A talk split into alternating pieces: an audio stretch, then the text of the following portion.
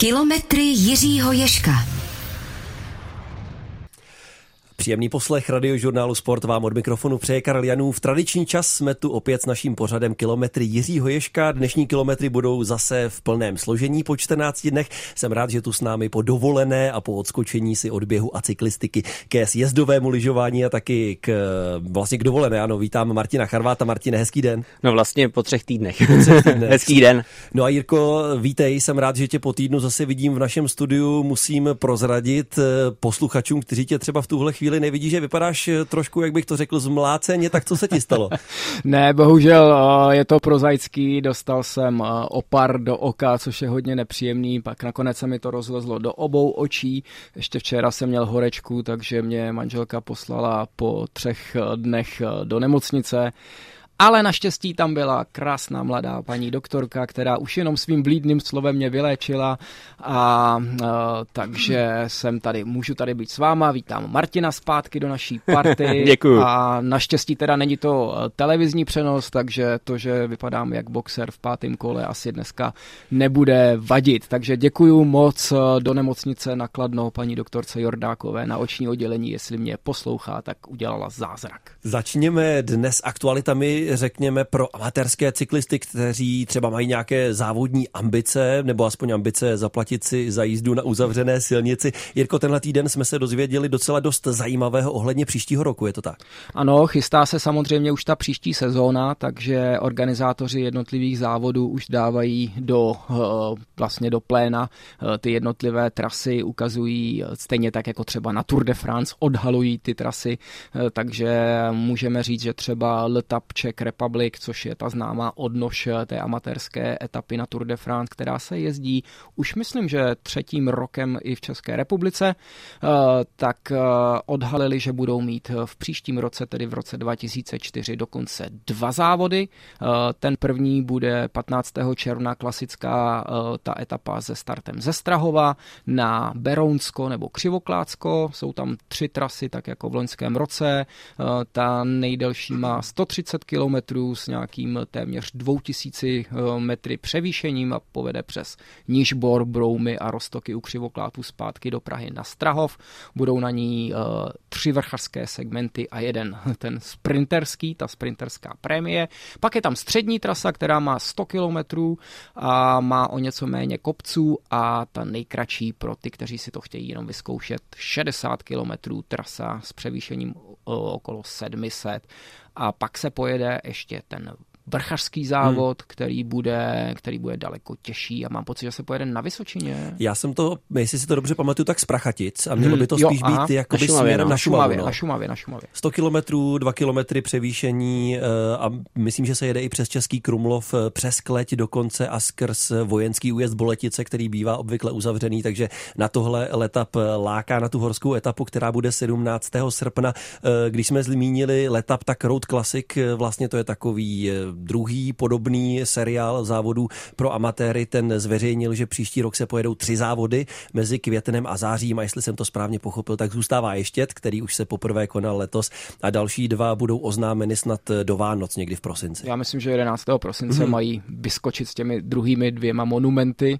Když se vrátíme ještě k Letap, k tomu letomu projektu, tak eh, já už jsem si zaškrtl do kalendáře Letap Slovakia, která hmm. startuje v Bratislavě. Eh, ta se jede 26. srpna a jsou tam tak jako letos eh, dvě trasy 112 km a 60 km. Je to v nádherném prostředí okolo Bratislavy. Netušil jsem, že můžou být takovéhle kopce hned blízko hlavního města. Eh, je to, je to pěkná zkušenost a není to tak daleko. No já jsem si možná říkal, jestli to není trochu promarněná příležitost, když mluvíš u Slovensku o startu v Bratislavě, když tam mají vysoké Tatry, nízké Tatry, eh, slovenský ráj, podobné vysoké hory, ale samozřejmě otázkou je také kvalita silnice. No, já jsem jel uh, závod, pamatuju si dobře, uh, okolo Vysokých Tater. Hmm. Byl to, byla to taková klasika, jak pro profesionály, tak pro amatéry. Já jsem tam tenkrát startoval s uh, Matějem Jurčem, který jezdil v profesionálním týmu ten rok a bylo to hodně těžký, jelo se až do Polska, bylo to nějakých 140 kilometrů, ale bylo to hodně náročný. Ale musím říct, že ta Letap Slovakia právě se startem v té Bratislavě, kde se startuje přímo od nábřeží Dunaje v centru, tak v těch kopcích na těch 112 kilometrech musím přiznat, že jsem toho měl plný brejle let, loni. Letos. Já se, přiznám, já se přiznám, že jsem taky Bratislavu vždycky měl jako spíš eh, zaškatulkovanou směrem, řekněme, k Dunaji, Nížiny. A potom jsem eh, poslouchal jeden pořad s Petrem Velicem, který říkal, že on sám vždycky slovenské hlavní město taky vnímal, jako že tam to přeci nemůže být zajímavé, ale že to vlastně o tamtud směrem k české hranici do Bílých Karpat není vůbec daleko. Takže jestli to správně chápu a ten slovenský leta pojede tímhle směrem, tak bych se vůbec nebál, že to nebude kopcovaté. A je to moc hezké, je to takové trošku jiné než třeba ta leta kolem Prahy. Je to po úzkých cestách v absolutním lese, v absolutní přírodě, pak se projíždí vinařským krajem okolo Pezinku, mm-hmm. takže moc hezký. Už uh, tu trasu zveřejnila i ta originální francouzská L'Etape du Tour. Uh, ta se jede 7. července v okolí Nice. Je to samozřejmě obzvláštěno tím, že už v tu dobu bude probíhat uh, Tour de France potom, takže bude to, bude to opravdu zajímavá trasa, známá právě ze závodu Paříž-Nice, nějakých 138 km, ale přes 4,5 tisíce metrů převýšení. Já jsem samozřejmě v rámci of Cycling už asi po osmé přihlášen na tenhle ten závod, takže mě to trošku vystrašilo. Jede se třeba Col de Turini nebo cílové stoupání, eh, má ten závod na Col de Cuyol a to jsou právě ty kopce z té poslední etapy Paříž-Nice. Jen taková myšlenka eh, k L'Etape de Tour de France v Česku, eh, ta horská etapa, čistě náhodou. Nemohlo by to, Jirko, být eh, takové hodně předběžné testování toho, kde by teoreticky za několik let mohl teoreticky být ten Grand Depart, ty úvodní tři etapy Tour de France v Česku, že se zkrátka eh, po trasti v okolí Prahy testuje něco, kde by se to mm, teoreticky podle tebe mohlo někdy jet? No je to zajímavá myšlenka, já si myslím, že takhle daleko organizátoři ještě nejsou, ale eh, určitě to je dobrý tip, eh, protože já si myslím, že pokud bude Tour de France eh, začínat v České republice, tak rozhodně nebudou chtít vynechat Prahu a hmm podél vlastně Prahy, podél hlavního města. Těch směrů je několik, které jsou jako velice zajímavé, ale tím, že ta etapa bude muset mít nějakých těch plus minus 200 kilometrů, pokud to bude klasická hmm. sprinterská etapa, nebude to jenom třeba časovkářský prolog, tak eh, stejně se to bude muset namotat po celé České republice. Já si myslím, že tam to půjde třeba i na Moravu a aby jsme neupřednostňovali jenom Prahu, tak si dovedu představit třeba závod Praha-Brno po D1. Já se přiznám, že samozřejmě jakkoliv by mě ta myšlenka, že Tour de France France by začala v České republice strašlivě, by mě to zajímalo a těšil bych se na to. Tak když se nad tím zamyslím hlouběji, tak jsem nad tím čím dál tím víc skeptický, protože ano, vím, že Giro začínalo v Maďarsku, let kde daleko i v Izraeli začínala Grand Tour. Eh, zároveň mi přijde, že sílí ty tlaky po udržitelnosti, řekněme. A že letos vlastně už to vidíme, že ta trať příští Tour de France, ano, začíná se v Itálii, jenže do Francie se vlastně dojede. A že tam potom se minimalizují ty velké přesuny let letadlem. A já se trošku bojím, že ta doba, kdy se takhle začínalo daleko od Francie, je možná za námi. Teoreticky samozřejmě ano, ale vezmi si, když budeš mít 200 kilometrů dlouhou etapu, tak jedna se ti pojede v okolí Prahy, druhá by ti teoreticky začínala třeba v Plzni, dostal by ses přes Šumavu do eh, Mnichova a kolem Mnichova eh, dojedeš, dejme tomu, eh, do Švýcarska a hmm. už jsi vlastně blízko teoreticky, že by to takhle šlo? Vzhledem k tomu ale, že ta města, která soutěží o to být eh, cílovým nebo startovním městem, a teď se nebavíme o tom Grand Depart, hmm. tak uh, musí hodně, hodně investovat a musí za to hodně zaplatit. Tak uh, v současné ekonomické situaci České republiky, kdy se hledají peníze pro učitele, pro zdravotníky a tak dále, tak já si to moc nedokážu představit. Ale jako cyklistický sen je to samozřejmě krásný. Já si myslím, že každý cyklista o něčem sní. Teď si udělám takový oslý můstek, až možná příliš násilný, ale aby jsme se vrátili vrátili k těm amatérským závodům, tak Karle, ty si minule, když jsme se hmm. bavili hmm. se Zdeňkem Štybarem, tak si říkal, že se chystáš na závod kolem Flander, na tu amatérskou verzi tohohle závodu. Tak pověs něco o tom, trošku to rozveď. Je to tak, chystáme se na to s kamarády, kteří mě na to přihlásili. Já nebudu říkat, že to byl jejich nápad, ale byl to jejich nápad. Ano, na konci března, proč nezajet do Belgie, kde já nečekám nic jiného než vítr, déšť a asi tak pět stupňů. A vlastně den před Ronde, den před závodem kolem Flandersy, vlastně po trase, po které pojedou eh, tedy profesionálové jeden z těchto monumentů si zajet. Promiňte, kolem Flander, vlastně jsou tam čtyři možnosti. Eh, buď můžete je 257 kilometrů jako ti profíci, tak to, to ne. To jsme odmítli. Dobře. Díky bohu. A potom Vidím jsou tam, strach tvých ano, očích. A potom jsou tam tři kratší varianty 179, 144 a 75 kilometrů. No a my jsme bohužel zapsaní na těch 179, no, takže já se strašně bojím. Děkuji, Martine. A budu muset uh, trénovat vlastně od teď až do toho března, jinak jak mi Zdeněk Štybar minulý týden Martine řekl, jenom natrénovat a vzít sebou pláštěnku, no, žádnou jinou radu nemá. Takže kolem Flander má svoji amatérskou verzi. Já jsem zjistil a nedávno odhalili, že i samozřejmě Peklo Severu, mm-hmm. který je týden potom, eh, závod, eh, známý závod, známý monument Paříž Rubé má také svoji amatérskou verzi. Ta se jede v sobotu před tím nedělním závodem 6. Eh, dubna. Na výběr jsou také tři trasy, 170 km a je na nich 30 těch úseků, těch dlážděných úseků.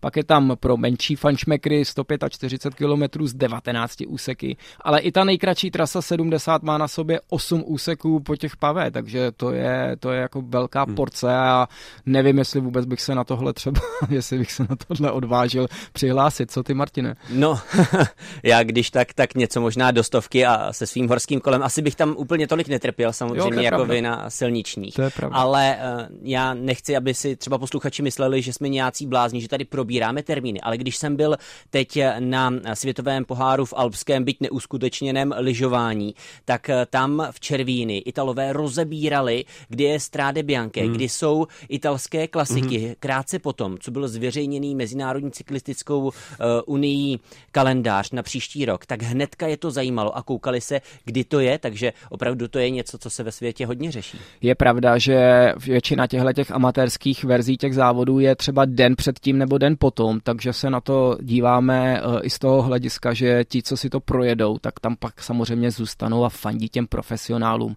takže to má dva vlastně ty, dva ty pointy pro uh, cyklistického fanouška, že si to sám vyzkouším a pak fandím a dívám se, jak to jedou ti nejlepší. Ještě poslední věc tady k tomu mě napadá zmínit cenu, která by mohla třeba některé naše posluchače, promiňte, zajímat, protože to není nedostupné. Ty Flandry stojí, já se omlouvám, ty Flandry stojí asi 90 euro, což eh, když to srovnáme i vlastně s českými závody, tak rozhodně není mimo dosah, si myslím. No a v Česku to stojí kolik? V Česku právě teď jsem se na to díval, já jsem si český letap platil ze svého, samozřejmě nikdo mi ten lístek nedá, eh, jakmile to bylo možné. A tam to vyšlo na, myslím, 2290 a 2590, jestli se nepletu, na tu horskou a dlouhou. To je vlastně víc než ty Flandry, že? To je víc než ty Flandry, ale problém je, že aktuálně, pokud by se někdo chtěl tam na ten závod přihlásit, tak zaplatí třeba o tisíc korun víc. A to už mi přijde dost. Hmm. To je hodně. Já nechci dělat samozřejmě advokáta organizátorům. Hmm. Ono je s tím spojeno samozřejmě tím, že máte třeba 140 km nebo 130 km trasu v okolí hlavního města kompletně neprodyšně uzavřenou, samozřejmě s celým tím servisem těch hmm. občerstvovacích stanic, tak to něco stojí, ale jako stává se z toho poměrně drahý sport i pro ty amatéry. Říká Jiří Ježek, pokračovat budeme po písni. Posloucháte Radiožurnál Sport, posloucháte kilometry Jiřího Ješka. Dnes jsme se zatím bavili především o cyklistických závodech, řekněme pro amatéry, ale je konec listopadu, už nejen Martin Charvát uznává, že venku je zima. Takže Jirko, jak natrénovat na takové třeba Flandry na konci března? No je pravda, že samozřejmě to svoje fyzické lidské tělo musíme trénovat i přes zimu. Kor, když máme zaplacený nebo nějakým způsobem naplánovaný eh, takhle těžký závod eh, už brzy na jaře, takže pokud eh, je nám zima, tak jako Martinovi, ale i mně, protože musím přiznat, že teďko v těch teplotách hmm. kolem nuly a v tom prudkém studeném větru, tak i přesto, že mám skvělé oblečení, tak mě se prostě na to kolo nechce. Takže se přiznám, že poslední tři dny jsem běhal.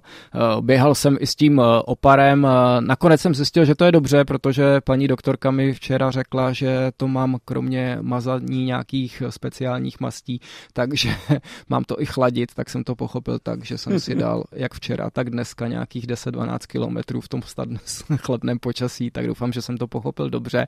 Nicméně pokud eh, se nám nechce běhat, protože ne každý cyklista rád běhá a naplňuje vlastně eh, téma tohohle pořadu do detailu, hmm. tak zbývá potom jedině trenažér nebo nějaký indoor vnitřní trénink, což může zabezpečit buď takové to klasické stacionární velké kolo, jako jsou v posilovnách, anebo trenažér, který se nějakým způsobem napojí na naše klasické silniční nebo horské kolo. A ty máš doma co? Já mám doma oboje, hmm. protože musím přiznat, že eh, v době, kdy ještě nebyly ty tréninkové aplikace, eh, ve kterých může si člověk vybrat třeba trasu, vidí tam opravdu online eh, to prostředí, ve kterém by chtěl jet. Tam může si vybrat třeba horskou etapu na Tour de France nebo nějaký slavný pas, nebo projet si Route 66 v Americe a cokoliv takového. A může se spojit samozřejmě i třeba s někým, kdo zrovna na v ten samý moment na té dané trase, eh, na té aplikaci jede třeba v Americe nebo v Austrálii a ty ho tam vidíš, tak eh, já jsem si už dříve, kdy jsem závodil a potřeboval jsem občas eh, tenhle ten trénink v počasí, kdy to nebylo úplně ideální jezdit ven, tak jsem si pořídil ten velký stacionární trenažer z toho důvodu, že jsem potřeboval tichou variantu, hmm. protože jsem v té době bydlel ještě v Činžáku v Davicích a při představě, že bych jim tam jezdil na tom, na tom klasickém trenažeru nebo na válcích, eh, tak asi by mě vyobcovali z toho domu. Takže eh, ty opravdu velké, třeba 100 kilové, něco jako spinnery, eh, tak to jsou trenažery, které jsou vlastně skvěle nastavitelné. Člověk si tam může nastavit zátěž až třeba do 2000 W. Hmm. Takže jsem na tom jezdil a poměrně hodně mi to pomáhalo. Jezdil jsem třeba 3-4 tisíce i ročně, na tom jsem najezdil. No já to doma nemám právě, tak proto se ptám. Uh, to, když máš doma ty válce, to vím, jak vypadá, bojím se uh, si to kdekoliv zkusit kvůli tomu, že bych z toho na poprvé okamžitě sletěl. Ve futrech vždycky zkouší poprvé. Dobře, děkuju.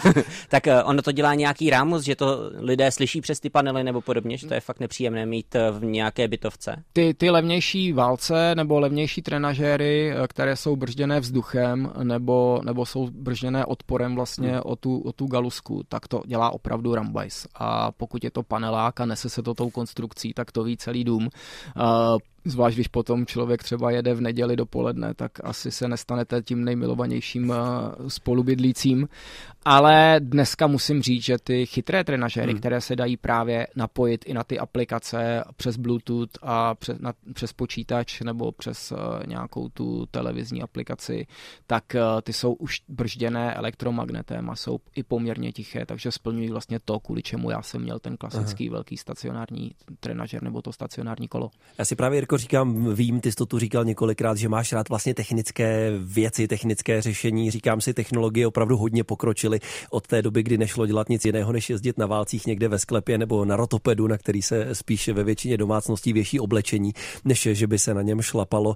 E, tak třeba i ta technická stránka, baví tě to prostě dneska, když už nemusíš, tak přijde ti to na tom právě třeba zajímavější. Samozřejmě, jak říkáš, já jsem na tom tenkrát musel trénovat, takže většinou jsem to řešil tak, když nebyly ty tréninkové aplikace, že jsem koukal u toho na televizi a uh, musím přiznat, že nejdelší trénink jsem měl 6 hodin, ale to bylo opravdu extrém a to bylo opravdu jako někdy na jaře, když, se, když mě čekala první klasika, Aha. která měla 214 km, tak jsem potřeboval natrénovat nějaký delší objem a venku bylo špatné počasí. Ale tenkrát bylo mistrovství světa v cyklokrosu, takže já jsem zkouknul od rána od všech um, závodů juniorů, kadetů a tak dále, nebo juniorů žen a až, až po tenkrát vítězný závod Zdeňka Štybara uh, na mistrovství světa v táboře, takže se to dalo zvládnout.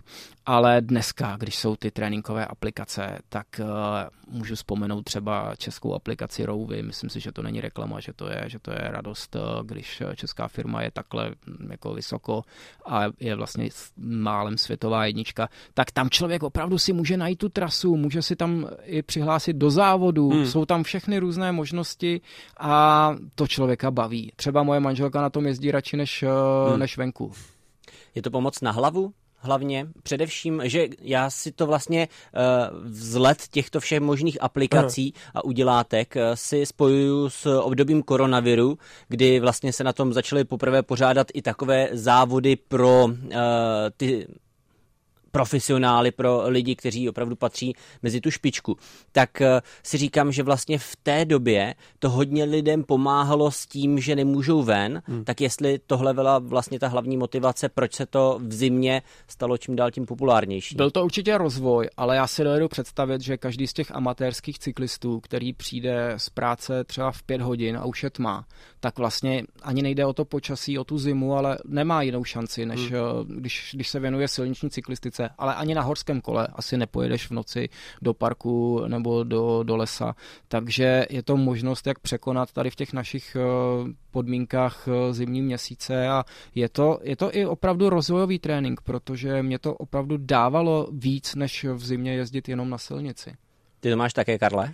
Já to mám na dlouho a přemýšlím, jestli to mám vůbec načínat, nebo jestli to necháme až po zprávách. Asi ano. Já o trenažerech si zatím nemyslím nic moc dobrého, ale s vidinou toho závodu na konci března a s vidinou toho počasí, které opravdu teď už není dobré, teď už bude nula, tak přemýšlím, jestli to bez něj zvládnu. No. Dáme pár tipů po zprávách a třeba tě zlomím. Posloucháte kilometry Jiřího Ješka. Před zprávami jsme si povídali především o amatérských cyklistických závodech a taky o trenažerech, cyklistických trenažerech. Já jsem naznačil, že mám pár připomínek, tak eh, začnu. Jirko, možná jich na tebe vysypu víc najednou. Já když si představím, jak sedím na trenažeru, tak vidím sám sebe v obýváku, jak sedím na svém krásném kole, potím se na něj, padá na něj pot, ničím si ho, nejsem v přírodě, nefouká mi tam vítr, je mi strašné teplo, jsem sám, nejsem s kamarády a koukám se do zdi. asi nalinkoval ten úplně nejhorší scénář, eh, který samozřejmě je taky častokrát realitou. Ale uh, samozřejmě, jak se vyvíjejí ty technologie, vyvíjí se i ty trenažéry, uh, vyvíjí se i třeba ten komfort kolem toho a samozřejmě uh, i cyklisté mezi sebou si dávají různé hmm. typy. Takže um, i tahle ta nepříjemná část toho tréninkového roku se dá vlastně udělat uh, hodně komfortní.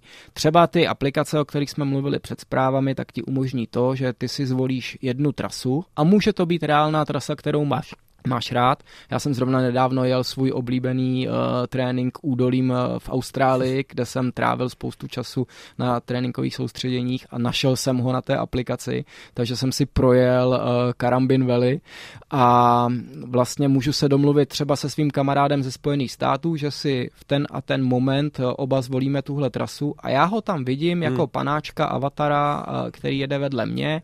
Uh, samozřejmě podle toho, jak moc šlape do pedálu, tak mi ujíždí nebo já ujíždím jemu a to je nádherná motivace a vlastně se to hodně podobá tomu, jako když si s někým prostě vyjedeš v té přírodě. Samozřejmě, že ty typy uh, pro ten komfort uh, musí představovat i ten hardware, to znamená to, že potřebujeme nějaký větrák, hmm. protože ať chceme nebo nechceme, tak uh, na tom kole stacionárním se člověk potí.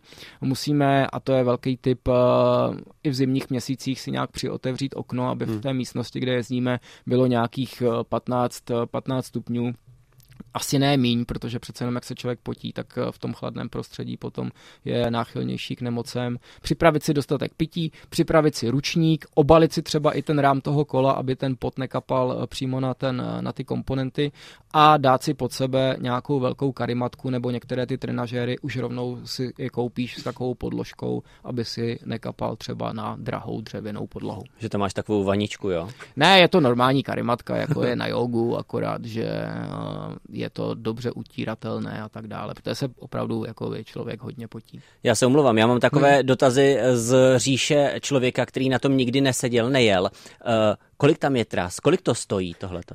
No, těch tras zrovna na té české aplikaci asi 1300 A jsou to opravdu reálně projeté trasy z celého světa. Jsou tam samozřejmě ty nejslavnější stoupání v Alpách, v Pyrenejích, v Dolomitech, co zná člověk z Tour de France. Jsou tam i různé typy, když třeba některá komunita v Americe, někde v Kalifornii ráda jezdí ten a ten trénink, tak ho natočí a Většinou je to ve 4K, takže člověk má opravdu i na velké televizi z toho ten reálný uh, zážitek. A kromě těchto těch tréninků, kdy si domluvíš opravdu just in time, jak se říká, v ten jeden moment s někým z celého světa, že se připojíte na tu stejnou aplikaci, tak ve většině případů, jakoukoliv aplikaci zvolíš, tak vždycky tam vidíš někoho, že zrovna v tu chvíli jede. Může to být třeba Japonec, který si zrovna zvolil stejnou trať. A je, vidíš ho, že je třeba dva kilometry před tebou vidíš na něm, jakou jede rychlostí a ty, když máš natrénováno, tak si ho můžeš dorazit a reálně s ním třeba potom ten zbytek toho tréninku si jet.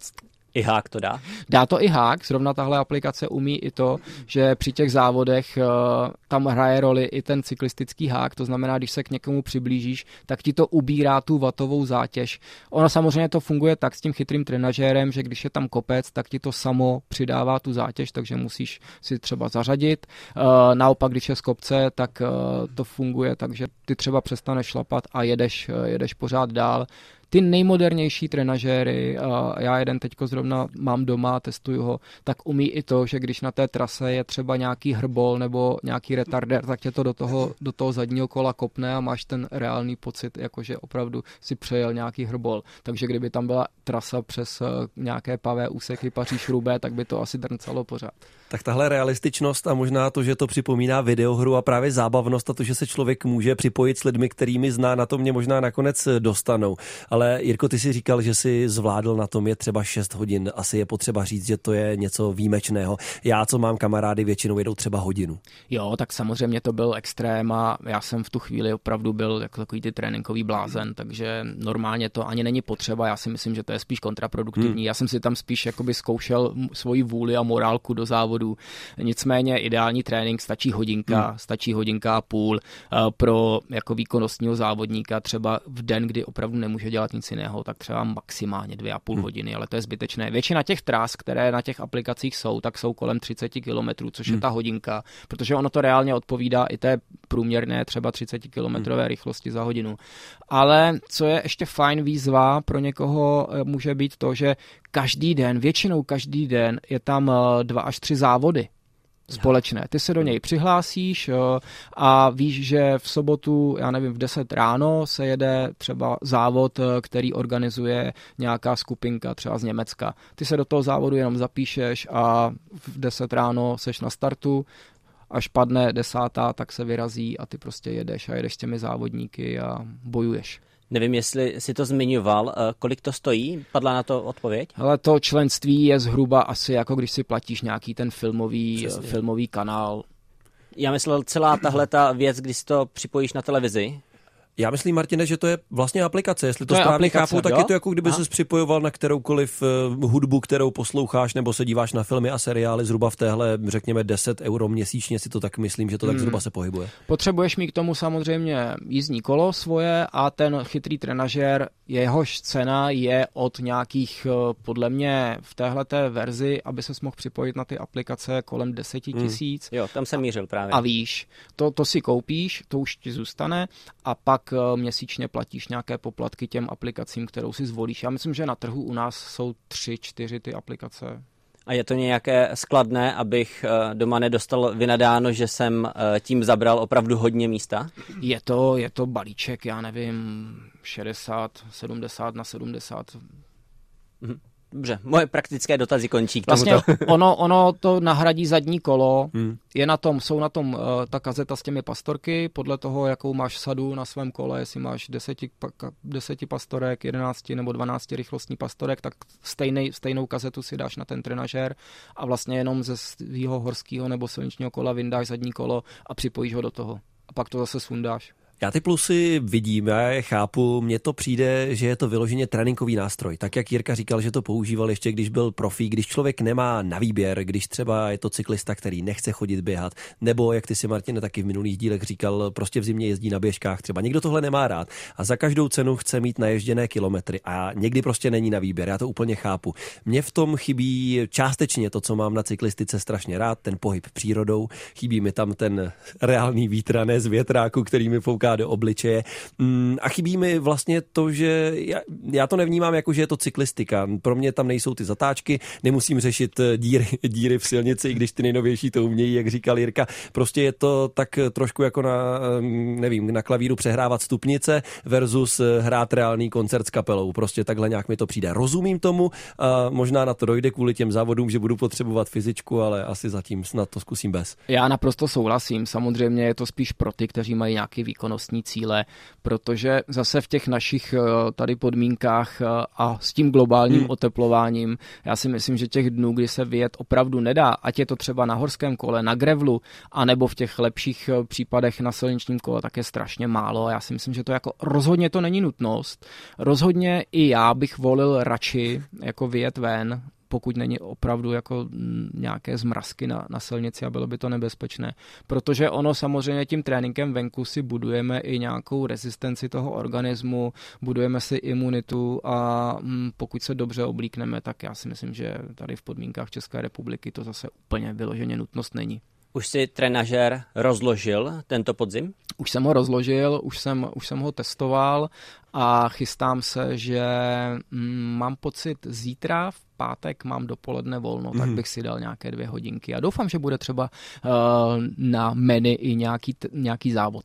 No tím se trochu dostáváme k naší oblíbené rubrice, kterou jsme vlastně normálně dávali hned po zprávách v půl, ale teď se dostáváme na konec toho bloku po zprávách půl k tomu, kdo toho, kolik kde najel a nebo naběhal a já teď vím, pánové, že nejslabší má být nakonec, takže vám dám prostor. no tak od Jirky začínáme, Jiří. No já se musím přiznat, že jsem opravdu hodně běhal, Aha. že jsem běhal víc. Na kole jsem byl možná od minulého čtvrtka mm, jednou, hmm. uh, jednou nebo dvakrát a jinak eh, jsem se snažil každý den běhat, nevyšlo mi to jenom v úterý, kdy jsem měl pracovní povinnosti od rána do večera, tam jsem to nahradil domácí večerní posilovnou, ale jinak eh, i přes, eh, přes ty zdravotní komplikace jsem se snažil každý den těch 12, 10-12 kilometrů běhat. Já jsem Martin Charvat eh, právě vložil hlavu do dlaní pro posluchače, kteří nemají možnost eh, tohle vidět. Já jsem byl na kole jenom jednou, taky Jirko, eh, včera jsem byl, byla pořádná zima, bylo hmm. opravdu skoro kolem nuly a říkal jsem si, že pojedu možná i právě kvůli kilometrům Jiřího Ješka, abych mohl říct, že jsem jednou na tom kole byl.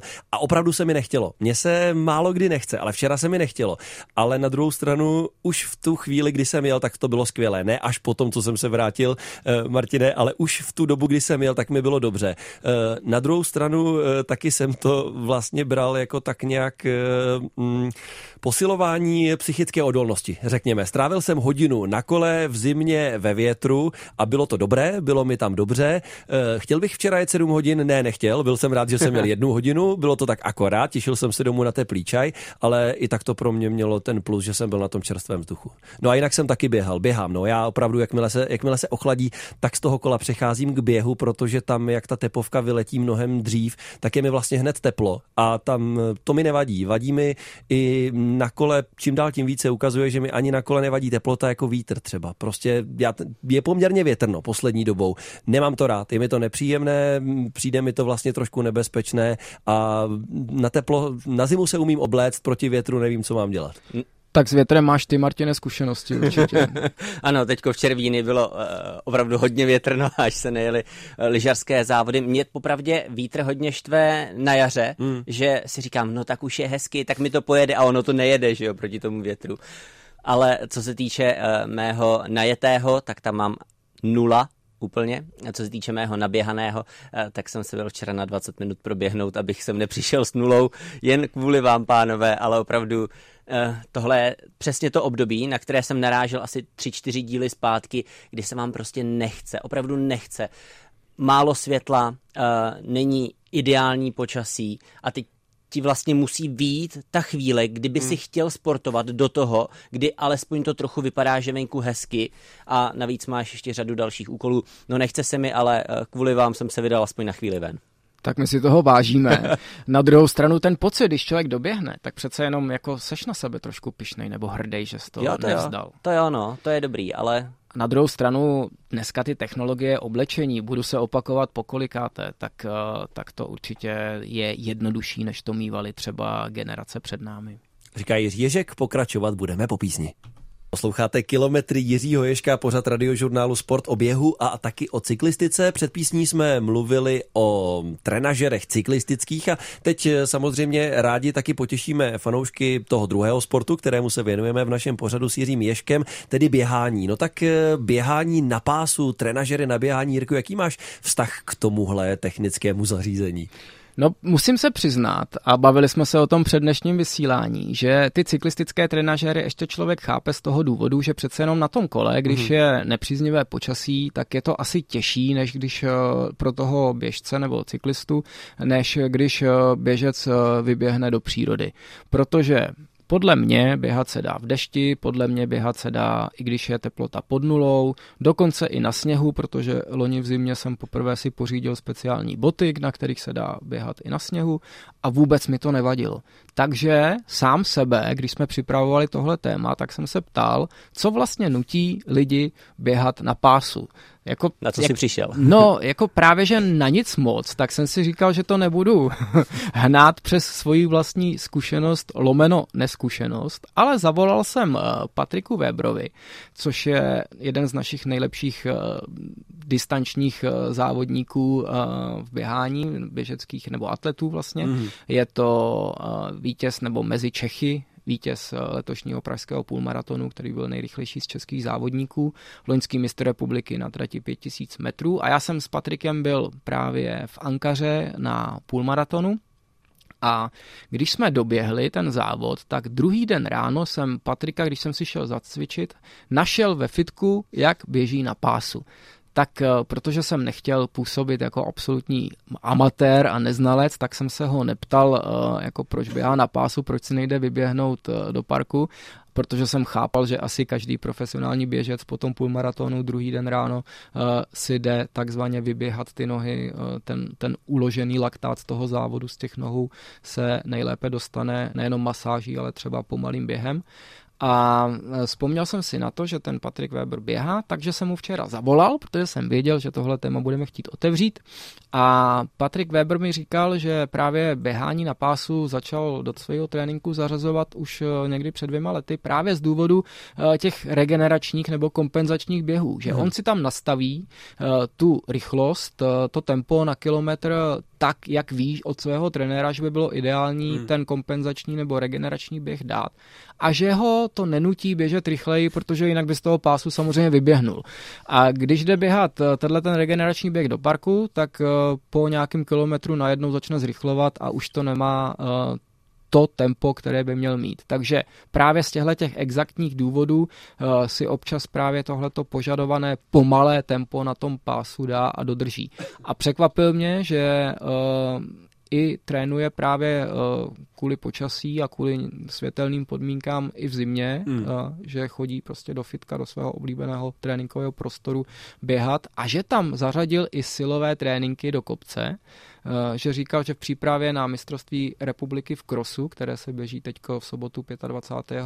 v Dříteči uh, a které chce vyhrát, tak nedávno běžel na pásu 15 kilometrů, nastavil si tam 3% stoupání a on mi řekl, kde chceš najít tady v České republice 15-kilometrovou trasu s 3% stoupáním. Já to v tréninkovém plánu hmm. měl, takže jsem si to nastavil na tom trenažéru. Eh, je to samozřejmě profesionál, takže pro ně je jednoduchý se přinutit, hmm. protože ví, proč to dělá. Ale je pravda, že já vždycky, já nevím jak vy, ale já vždycky, když přijdu do fitka, tak tam jako právě spousta lidí běhá na tom pásu a já si říkám, proč? Co no, je jako láká, no, že si nejdou vyběhnout ven? No kvůli zahřátí Ve fitku je to určitě na začátku kvůli zahřátí, Jo, protože takhle. si potřebuješ ty svaly dostat hmm. do nějaké provozní teploty, stejně jako když jdeš běhat, eh, tak eh, se přece neprotáhneš hned na začátku, ale až potom, co se dostaneš do nějaké provozní teploty, takže proto tam lidé běhají, ale ano, opravdu, když tam člověk přijde třeba na jaře, venku svítí sluníčko a tam to někdo 20 minut brousí na tom pásu, tak to už popravdě jako pochopíš hůř. Ale já jsem si u profesionála spíš říkal, jestli to není kvůli měkčím dopadům, ten pás. No on právě naopak říkal, že je to častokrát jakoby nepříznivější pro to tělo, že si hmm. na to musí zvykat, že to je trošičku jiný pohyb než, eh, než na té silnici a že to je asi tak stejně rozdílné jako já, když si třeba vlezu na ten trenažer, hmm. tak je to přece jenom, eh, je to trošku jiný, ale uh, podle mě profesionální závodník, ať běžec nebo cyklista si na to samozřejmě jednoduše zvykne, ale je pravda, že spousta běžců, kteří třeba se připravují na ty, na ty pražský půlmaratony nebo na třeba běhej lesy a podobné ty, tak já je výdávám v zimě právě běhat. Nejenom, že to jsou lidé, kteří hmm. si v tom fitku jdou na ten pás jenom zahřát, ale že tam běží třeba hodinu, jsou totálně propocení. Tak to třeba pro tebe, Karle, jako odpůrce těchto těch... Pro mě, to, pro mě to vážně není, ale to co, to, co ty si řekl, že on vlastně uvedl jako argument, to jsem já slyšel i od profíků cyklistů.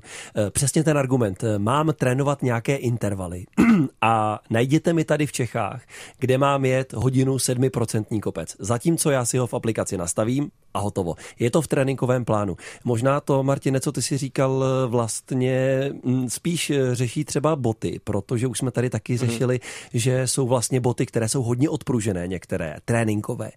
Omlouvám se. A třeba jsou dokonce nelegální pro závod, ale samozřejmě trénovat v nich člověk může. A říkají vlastně i lidé, kteří jsou atleti, jsou profíci, takže běhají právě v takových botách a potom jsou prostě mnohem méně unavení a lépe regenerují. A že právě to na tom trenažeru zas tak dobré není, že ono běhat opravdu v botách, které jsou k tomu určené a dobré po asfaltu, vlastně mm, kolikrát je lepší než po tom pásu. Takže by byly i nějaké jako trenažerové boty? Ne, já jsem myslel, že jsou boty, které jsou třeba s vysokou podrážkou Jo, tak. normálně ven na asfalt, že zrovna se v nich třeba nesmí potom závodit, že to je nad tou 40 mm podrážkou, která je dovolená, Jo. ale normálně v nich běhat můžeš. Aha. Ale tak možná jsou, jako já nevím, to Možná zjistíme, na trenažer, zjistíme no. trenažerové boty, protože vím, že když byly ty trenažery cyklistické, které nebyly bržděné uh, ničím jiným než odporem Aha. vlastně uh, o tu galusku, tak se prodávaly speciální galusky, které vydrží jako daleko víc uh, to ojíždění o ten trenažér, byly takové bledě modré a spousta lidí je mělo, možná to viděli fanoušci eh, třeba při rozjíždění některých závodníků před etapami na Tour de France nebo při tom výjíždění po té etapě, kdy ti závodníci slezou z kola, ale ještě skočí zpátky na ten trenažer, aby se 20 minut nějakým způsobem zbavili eh, těch odpadních látek z těla. Takže v tomhle případě to dává smysl a Patrik Weber mi říkal, že i častokrát eh, po těch závodech, když jezdí třeba po světě hmm. a po tom eh, klasickém půlmaratonu nebo třeba po maratonu, eh, že i ty největší hvězdy si v tom hotelu, který je pro ně zabezpečený i s fitkem, tak si ráno radši jdou zaběhat na ten pás, na tu hodinku, než aby hledali nějakou trasu, která je Mhm. třeba bezpečná nebo kde není tolik aut, protože samozřejmě pro ty sportovce, když cestují po celém světě, tak je to těžší eh, najít místo, kde můžu v klidu trénovat. Hmm. Na trenažeru nepadne červená na semaforu a netrefí vás auto. Je pravda, že si říkal, Karle, o těch uh, intervalových trénincích. Hmm. Já jsem se právě divil, když jsem uh, trénoval v Austrálii, tak ti borci, kteří třeba patřili k té dráhařské reprezentaci, tak venku bylo nádherné počasí, nějakých 28 stupňů, modrá obloha, žádný větřík a oni seděli v garáži na trenažéru a pilovali u větráku trenaž, eh, na trenažéru intervaly. A já jsem pochopil, že to je vlastně to nejjednodušší, jak ten správný interval zajet, protože přesně, nevpadne ti tam červená, nemusíš dávat pozor na auta a málo kdo má možnost mít kolem sebe takové prostředí, kde by ho tohle to neobtěžovalo. Takže já si myslím, že to je jako trend dneska.